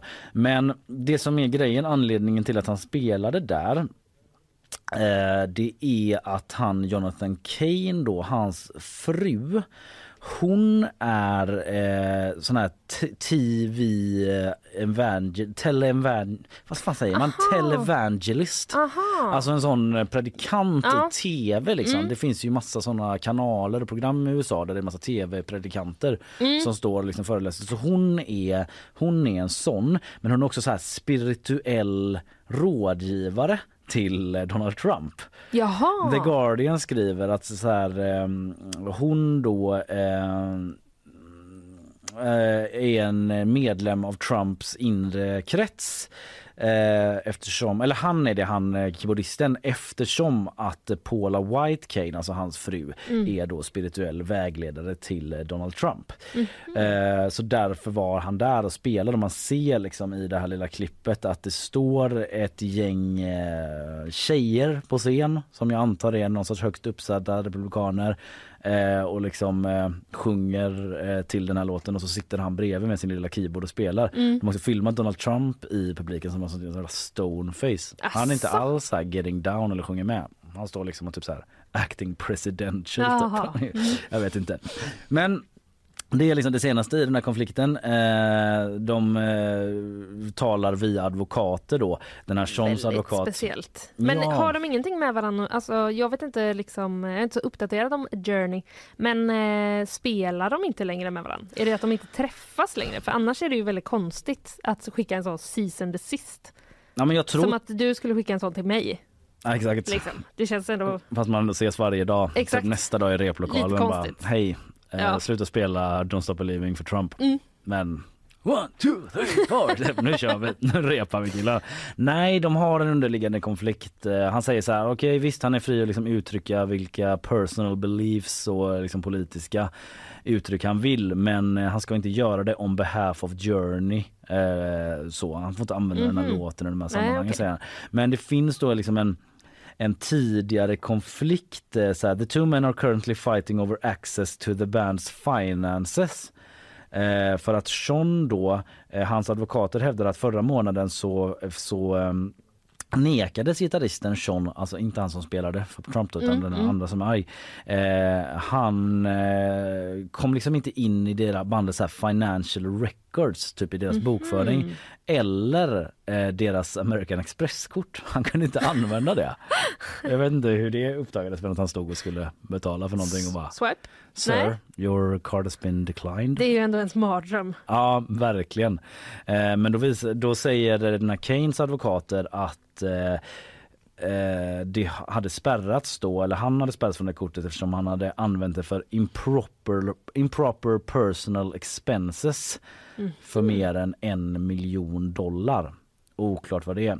Så en bitter strid pågår Ja, inom bandet Journey. Ja. Don't stop believing. Lyssna på er egen låt. Ja, exakt. Va? Verkligen. Eh, verkligen. Min son sa i morse så sa han så här. Äntligen har vi varmt hemma igen pappa. Och då står det 15 grader på, på termometern. Så att jag har det ganska kallt. 15 grader? Nu saltar du? Nej, det är så. Det är så. Ja, så är det. Eh, du, sälja, att sälja sin låtkatalog, är det något du har funderat över? Nej, det är det faktiskt inte. När inflationen den, känns. Den eh, sitter jag på hårt. Ja. Jag tror det var en trummis eh, som fortfarande får stim för vårt gamla band. Att det är typ Asså? så 30 kronor om året. Han skrev någon gång för några år sedan bara, är det lugnt om jag tar de här pengarna? Alla bara, ja det är okej. Det var inte så mycket. Ja, okej. Ja. Eh, nej men det, Justin Bieber, han ska sälja sin låtkatalog. Jaså? Blev man inte ganska förvånad över det? Jo, det har han jag. knaper typ? Eller, nej men vad? det undrade jag också. eller tar men, den så eh, mycket plats? Som rensa på vinden? Att det är en fysisk katalog? Ja, Ja. det är nog det. Ja, det var den här nyheten. Nej, jag skojar. Nej, eh, om den här affären går i lås, då är den värd 200 miljoner dollar. Alltså drygt 2 miljarder svenska kronor. Mm. Mm, det är TT som eh, rapporterar. Det är ovanligt att en eh, så pass ung artist säljer sin låtkatalog, skriver TT också.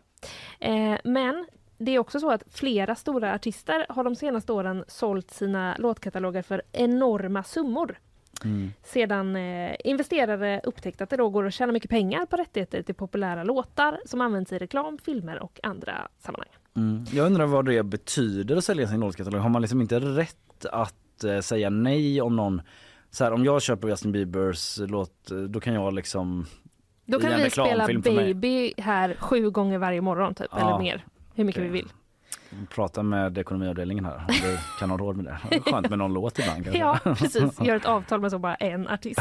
Spela samma. Då får vi ta någon som har släppt mycket musik. Ja, Någon lokal kanske? Ja. Jens Lekman? Ja. Har inte han så här tusentals låtar som han aldrig har publicerat? Har Jättebra. Ja. Ja, vi, får, eh, vi får se. Men eh, det är eh, oklart då, men det är ju väldigt mycket pengar som ligger i potten och det är väl så då att då kan ju den som köper det vara så, ja du jättestora globala företag, du får använda den här Baby-låten i din eh, reklam för så här mycket pengar.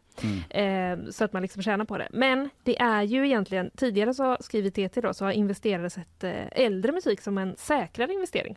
Mhm. Eh, eftersom att liksom strömningstjänsterna har fått eh, även liksom gammal musik att blomstra. Och nyare musik har sett som lite osäkrare att Mm. köpa en så ny låtkatalog som Justin Bieber då. Ja för typ John Lennon eh, kan ju, eller allt kan hända men eh, han kan ju inte bli cancelled på samma sätt. Nej. Men du vet om Justin Bieber gör något helt Ja, ja, ja. sinnessjukt då kommer ju Exakt. ingen vilja köpa hans låtar och ha i sina reklamfilmer. Och Då är den investeringen helt värdelös. Ja, precis. Det är väl det som är, som är grejen. Men samtidigt då, om man skyndar sig och mjölkar den mycket Ja just det. och liksom bara ta all reklam. All reklam hela det här året är bara eh, bara, bara Justin Bieber. Ja. Ja, Carl undrar hur blir det med lå- alla låtar han skriver nu då? Jättebra fråga Carl.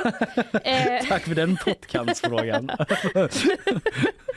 eh, jag vet faktiskt inte men jag gissar att eh, de som skrivs efteråt inte, alltså man säljer ju en katalog ja, och då ingår ju vissa saker i den. precis. Det, vore ju, det får ju vara oerhört dyrt om det ska vara så. Allt jag någonsin gör framåt Allt i mitt liv, skapande. Hur gammal är han? Han är inte ens 30 år Nej, gammal. 28 är han. 28 ja. Mm. Han har ändå att, några eh, låtar kvar i sig kan man tänka sig. Det får man ändå tänka. Jag vet inte hur mycket han har skrivit eh, själv heller egentligen. Men han har ju, han har ju rättigheterna till eh, sin musik. Ja, 200 miljoner dollar kan han alltså få.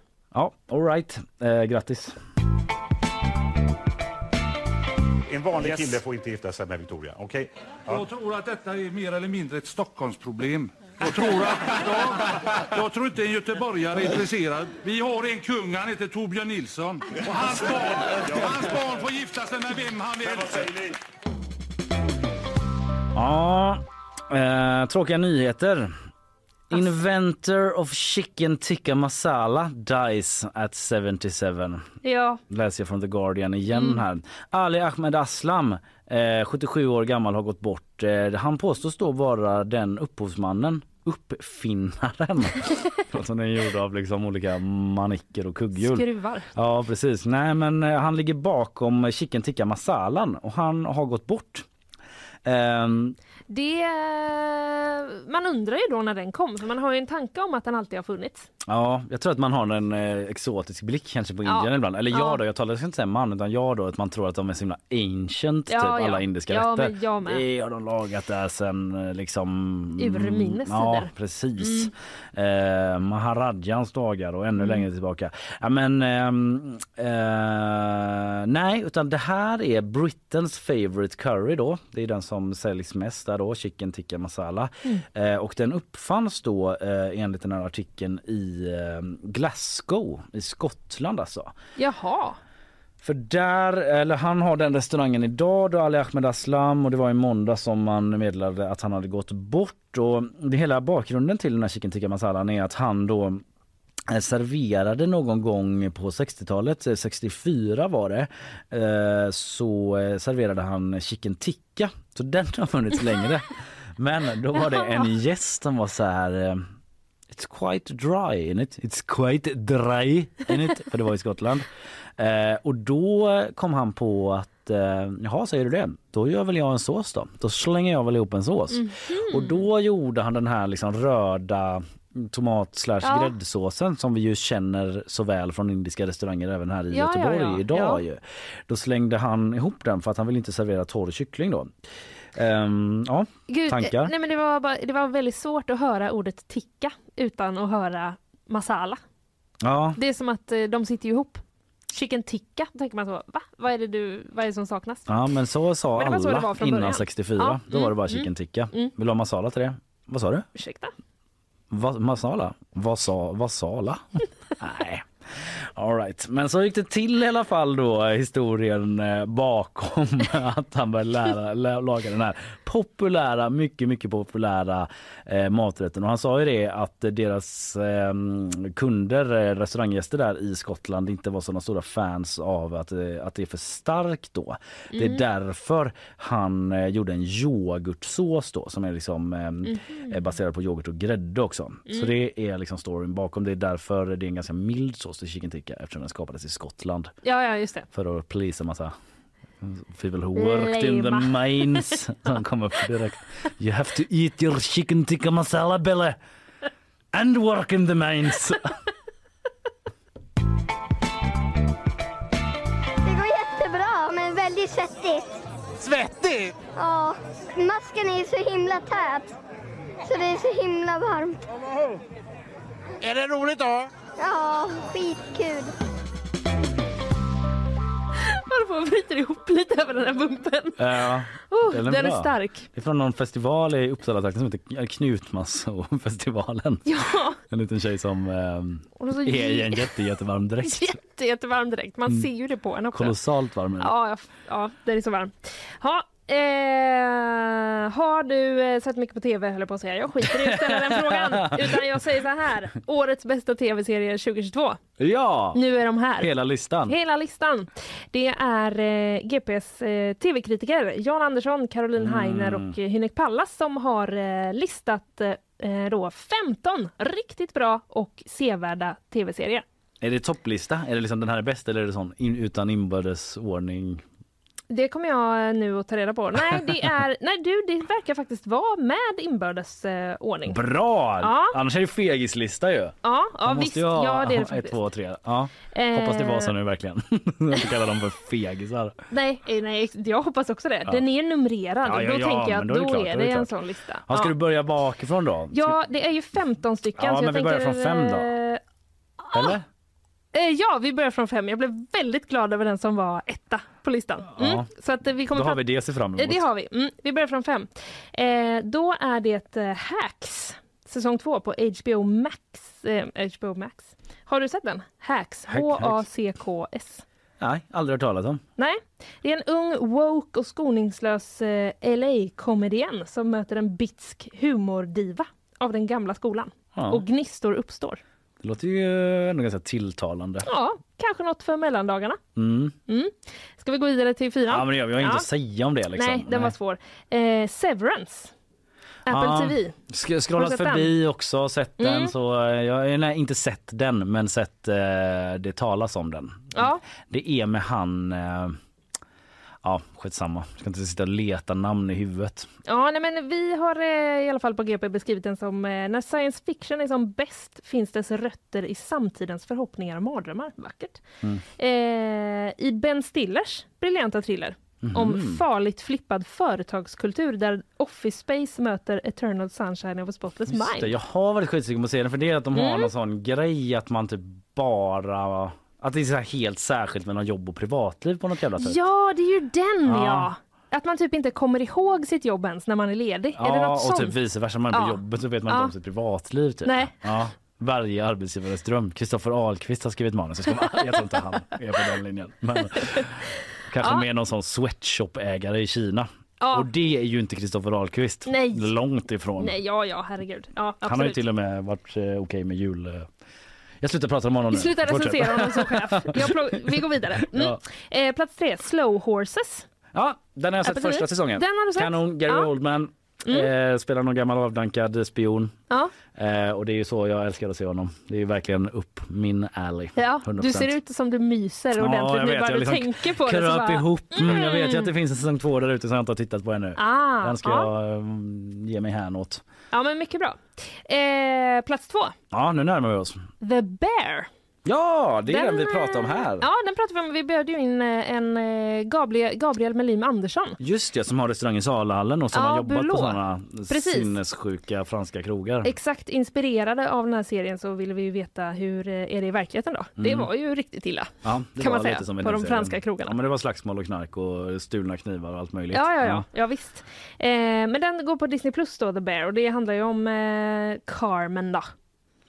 Carmen då heter det, utan det Carmen handlar om då. Carmen då Ja. som eh, återvänder till eh, familjens sylta efter en sväng i finkrogsvärlden Ja. och ska liksom rädda den här restaurangen. Då. Ja, den var bra. Mm, den var bra, den såg, Den, vi ju, den är jag med på. den såg vi ju alla här i någon slags kollektiv tittning. Research-syfte typ. Ja, jo Mm. precis. Ja. Plats nummer ett. Ja, nu kommer den. Nu blir jag riktigt glad. The Good Fight. Känner du igen? Oh, Ja, men det är någon sån där som finns i hur många säsonger som helst typ, eller? Eller blandar jag ihop det nu? Sex säsonger. Sex säsonger. Mm. Mm. Eh, den finns på HBO och eh, alltså den här eh, första beskrivningen här eh, sk- skriver jag under på så väl. Sen premiären 2017 har man undrat om The Good Fight spelas in samma vecka som avsnitten sänds. Den är så fruktansvärt aktuell. Så här, under hela hösten så har jag ibland nämnt eh, också för eh, er här att nu ska jag gå och kolla på min advokatserie. Ja, det kanske du har. Ja. Ja, det har du inte lyssnat på då. Men eh, det jag har i alla fall berättat det och tänkt nu har vi en trevlig stund och liksom typ bonda lite här och så Ja. har du inte lyssnat. Nej, okej. Eh, det var ju först en serie som hette The Good Wife som gick ett länge. Som Ja. handlar om liksom en, ett par där eh, mannen är så framgångsrik eh, jurist och så blir det en skandal och så får han avgå och så ska liksom då eh, frun så här, nu får jag ge mig ut i arbetslivet igen. Mm. Och sen när den la ner så fick den en spin-off då, The Good Fight. Mm. Eh, och den tar liksom vidare det sammanhanget som hon hamnade i. Ja. Så den handlar liksom väldigt mycket om, eh, men den handlar mycket om politik och, eh, och liksom rättsfall såklart. Det Mm. cirkulerar ju kring en advokatbyrå. Mm, mm. Och eh, den är helt otroligt aktuell faktiskt. Det, sätter, s- eh, det är ett slag mot mitt eh, omdöme och min smak för att min kompis eh, Axel eh, han rekommenderade den här serien för mig och jag Mm. har liksom stor respekt för hans smak när det gäller serier och sådär. Han brukar alltid ha bra tips. Så tittade jag på första avsnittet och var så här. Tyckte det var inte bra, typ jätte så klyschigt och konstigt liksom eh, såpaktigt tempo. Eh, förlåt, men det var första avsnittet men nu, alltså jag, jag förstår väl att den kanske, du känna nu den att- kanske växer och uppenbarligen tycker liksom proffs och Exakt. du och Axel, alla Ja. tycker tvärtom då. Enligt experterna så har du fel Ja. i din åsikt Och om den det här får serien. jag. Men jag har bara sett första avsnittet då så jag kanske inte riktigt fattade grejen. Nej. Nej, det kan vara så att du inte Det gjorde det. För de har ett ganska speciellt grepp typ. Ja. Och det blir liksom eh, bättre och bättre. Så att eh, ja, jag kan, eh, jag skriver under på den här. Ja, där har ni hela listan. In på Mm. gp.se om ni vill eh, veta plats 14 och 15 också. till exempel. Eh, med det så eh, får vi runda av dagens program och tacka alla er som har lyssnat. Vi har ju pratat om, det brukar vi alltid recappa ifall någon Mm. vill höra i efterhand på podden. Vad, vad var det du pratade om? Ta, säg det. Säg det. i början hade det. jag-. Okej. Mm. I början hade jag ju den här lilla julsagan, den vackra historien om förskolebarn Ja, det som var hjälpte andra. underbart Ja. faktiskt. Eh, och sen var det om eh, den stora sjuksköterskestrejken i Storbritannien.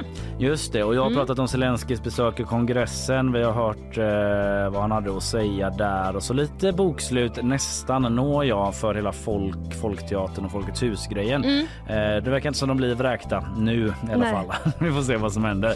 Sen var det det. Kristoffer Ahlqvist var här, sammanfattade nyhetsåret 2022 med oss. Eh, gick igenom lite vad som har varit stora händelser i världen och eh, här på GP vad folk har Mm. engagerat sig i allra mest.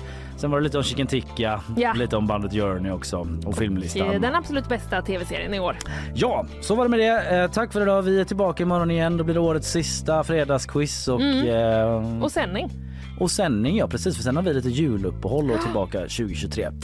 Tack för att ni har lyssnat in på olika poddplattformar senare i, under förmiddagen om ni vill lyssna igen. Hej då! Hej då!